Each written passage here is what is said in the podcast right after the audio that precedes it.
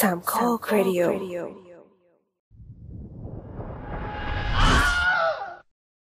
ออสันเวล พวกเขาจะรักผมเมื่อผมตายไปแล้ว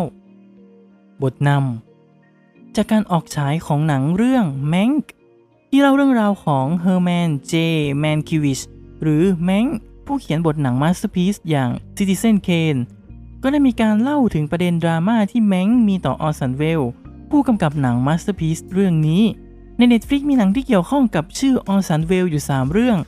เรื่องแรกชื่อ Mank ที่กล่าวไปแล้ว จะไม่ขอเจาะลึก อีก 2 เรื่องคือ The Other Side of the Wind และ They'll Love Me When I'm Dead เรื่องแรกเป็นหนังคนแสดง เรื่องหลังเป็นหนังสารคดี ซึ่งทั้ง 2 เรื่องนี้ ได้โผล่เข้ามาในช่องแนะนำหนังของสตาร์ลอดอย่างงงๆ แต่พอได้ดูจึงได้เห็นชีวิตของออสันเวลที่น่าเศร้านะ ในเมื่อผู้ชมทั่วโลกต่างก็รับรู้ถึงความเทพของ Citizen Kane กันไปแล้ว แต่อาจจะไม่ได้สนใจเรื่องราวชีวิตแกเท่าไหร่ตลอด 4K กับรายการ The Spin-off รายการที่จะ spin คุณออกไปพบกับสิ่งละอันพันละน้อยที่คุณอาจมองข้ามไปในโลกภาพยนตร์ ในวันนี้จะพาไปดูช่วงสุดท้ายในชีวิตของออสันเวลครับ บทที่ 1 ออสันเวลเกิดปี 1915 ที่รัฐวิสคอนซินประเทศสหรัฐอเมริกา ประวัติเต็มๆ สามารถไปหาอ่านได้จากวิกิพีเดีย แต่ขอสรุปย่อๆ เอาเพื่อความกระชับ พ่อของเวลเป็นนักธุรกิจที่เคยประสบความสำเร็จ แม่ของเวลเป็นครูสอนเปียโน แต่พ่อและแม่แยกทางกัน เวลอาศัยอยู่กับแม่ได้ถึง 9 ขวบ แม่ของเขาก็เสียชีวิตลง ความชอบเล่นเปียโนของเขาก็หมดลงไปพร้อมกัน หลังจากนั้นก็ได้ไปอยู่กับพ่อที่รัฐชิคาโก แต่พ่อของเขาติดสุราหนักมาก ได้จากเขาไปตอนเขาอายุเพียง 15 ปี จากนั้นเขาก็เริ่มออกเดินทางและสนใจงานศิลปะเต็มรูปแบบราวๆปี 1930 ก็ได้รับการชักชวนเข้าสู่วงการละครเวที จึงได้เริ่มเขียนบทละครเวทีและแสดงนำในบางเรื่อง ผลงานละครเวทีที่สร้างชื่อมากๆของเวลคือ Macbeth จากนั้นเขาได้ไปทำละครวิทยุต่อ ทั้งเขียนบทและเป็นนักแสดงสมทบ จนเมื่อปลายยุค 1930 ก็ได้รับการชักชวนให้เข้าไปเป็นผู้กำกับหนังโรงจากบริษัท RKO Radio Pictures ซึ่งเวลก็ได้เซ็นสัญญากับบริษัท โดยเสนอบทหนังไป 3 เรื่อง ถูกตีตกไป 2 เรื่อง เรื่องที่ 3 ที่สตูดิโอเห็นดีเห็นงามคือ Citizen Kane เวลก็ได้ไปทาบทามแมงให้ช่วยเขียนบทให้ หนังได้ออกฉายในปี 1941 และประสบความสำเร็จอย่างมหาศาล ทั้งคำวิจารณ์และรายได้ แถมยังได้รางวัลไปอีกมากมาย และได้รับการเชิดชูเป็นหนังอันดับหนึ่งของหลายๆสำนักมาจนถึงปัจจุบัน แต่หลังจากความสำเร็จของเวล ชื่อนี้จู่ๆก็เหมือนจะหายไปจากวงการหนัง มันเกิดอะไรขึ้นกับเขา บทที่ 2 จริง ๆ แล้วเวลไม่ได้หายไปไหน ในระหว่างนั้นเขาก็ได้กลับไปทำรายการวิทยุอีก ไม่ว่าจะเป็นพิธีกรรายการ เขียนบทละคร แม้กระทั่งแสดงเอง ในยุค 1940เขายังคงอยู่ในวงการและได้สร้างสรรค์ผลงานหนังออกมาอีก 5 เรื่อง ได้แก่ The Magnificent Amber Sons ปี 1942 Journey into Fear ปี 1943 The Stranger ปี 1946 The Lady from Shanghai ปี 1947 Macbeth 1948 คนดูหนังยุคใหม่อาจจะไม่คุ้นกับชื่อหนังเหล่านี้ เพราะหนังแทบจะไม่ประสบความสำเร็จเท่า Citizen Kane เลย อาจจะเป็นอาถรรพ์ One Hit Wonder หรือไม่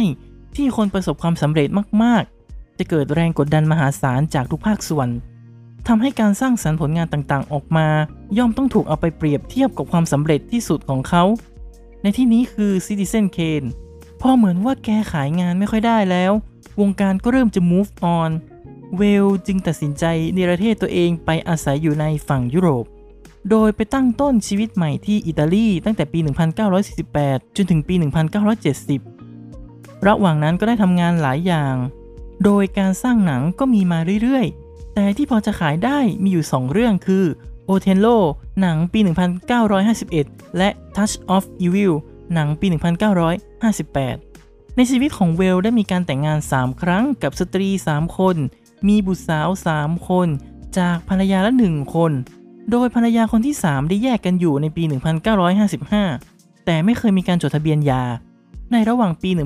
1966 เขาได้พบรักกับโอยาโคดา นักแสดงสัญชาติโครเอเชีย แต่ไม่ได้จดทะเบียนสมรสและมีบุตรด้วยกัน ซึ่งเธอได้ช่วยเวลในการเขียนบทหนังหลาย ๆ เรื่องในเวลาต่อมา จนในที่สุดเวลได้ตัดสินใจจะกลับสู่วงการฮอลลีวูดอีกครั้ง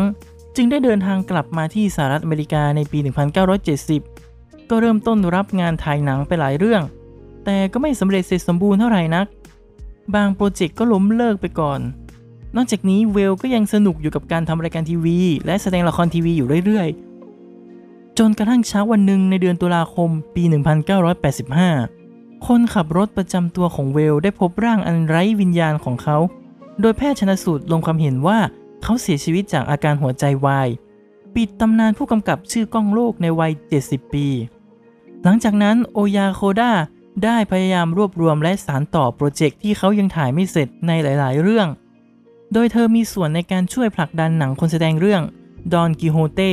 ให้ได้มีการตัดต่อและออกฉายสำเร็จ ซึ่งเวลถ่ายทำหนังเรื่องนี้ไว้ในปี 1957 ถึง 1972 ก็เป็นเวลา 15 ปี แต่ไม่เสร็จสมบูรณ์และไม่ได้ออกฉายสักทีเฮซุสฟรังโกผู้กำกับหนังชาวสเปน จึงได้ติดต่อขอฟุตเตจจากโคดา เพื่อนำมาตัดต่อจนสำเร็จ และได้ฉายในปี 1992 แม้เสียงวิจารณ์จะไปในทางลบเป็นส่วนใหญ่ แต่อย่างน้อยหนังก็ออกมาเสร็จสมบูรณ์ แต่มันก็จะมีหนึ่งโปรเจกต์สุดท้ายของเวลเท่านั้น ที่เรียกได้ว่าใกล้ความจริงมากๆ แต่มีปัญหาที่กินเวลามาหลายปี จนเขาไม่อาจอยู่เห็นวันนั้นได้ นั่นคือหนังเรื่อง The Other Side of the Wind บทที่ ออสันเวลได้ไอเดียของ The Other Side of the Wind มาจากชีวิตของนักเขียนท่านหนึ่ง แต่กว่าที่จะเริ่มเขียนบทอย่างจริงจังคือกลางยุค 1960 และเริ่มวางแผนโปรดักชันในช่วงนั้น โดยการตัดสินใจกลับเข้าสู่วงการฮอลลีวูดในปี 1970 ก็เพื่อเริ่มต้นการถ่ายทำหนังเรื่องนี้ด้วย โดยหวังว่าตัวหนังจะช่วยให้เขาได้ comeback สู่วงการอย่างสมเกียรติ การถ่ายทำเริ่มต้นขึ้นในปีเดียวกัน พอผ่านไปได้ประมาณเกือบ2 ปีก็ต้องหยุดการถ่ายทำ เนื่องจากปัญหาทุนสร้างและเรื่องภาษี ก่อนที่จะได้กลับมาถ่ายทำต่อในปี 1974 แล้วก็หยุดถ่ายทำในปีเดียวกันเป็นครั้งที่ 2 เนื่องจากหนึ่งในโปรดิวเซอร์ยักยอกเงินของกองถ่ายไปเป็นจำนวน 250,000 ดอลลาร์สหรัฐ เวลจึงต้องเอาเงินส่วนตัวของตัวเองและยืมเพื่อนมาช่วยกันโปะ ให้หนังได้กลับมาถ่ายทำอีกครั้งในปี 1975 จนเสร็จสิ้นการถ่ายทำในปี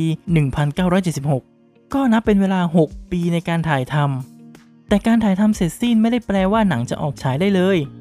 ขั้นตอนต่อมาคือการทำ post production ซึ่งเวลก็ได้ดำเนินการตัดต่อหนังไปได้ประมาณ 40 นาทีแล้ว แต่ก็เกิดปัญหาเรื่องงบทำหนัง จึงได้ไปขอความช่วยเหลือจากน้องเขยของพระเจ้าชา แห่งอิหร่าน ก่อนที่ไม่กี่ปีต่อมาจะมีการปฏิวัติในอิหร่านทำให้ต้องถูกยึดทรัพย์ฟิล์มหนังเรื่อง The Other Side of the Wind ก็ถูกยึดไปด้วย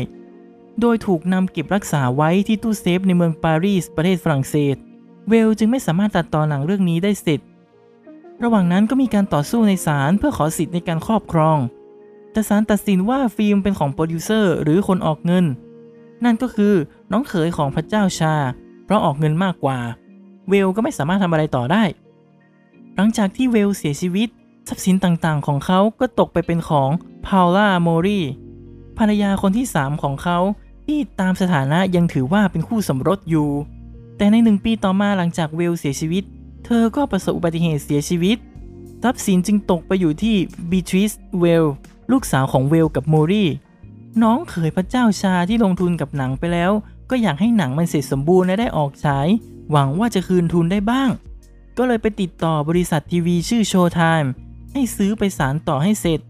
แต่การเจรจากับบีทริสไม่สำเร็จ เพราะเธอกังวลว่าหนังจะถูกตัดให้เป็นสารคดี ซึ่งไม่ตรงกับความต้องการของบิดาผู้ล่วงลับ แต่ในระหว่างนั้นเธอก็มีทะเลาะกับโอยาโคดาแฟนสาวคนสุดท้ายของเวลด้วย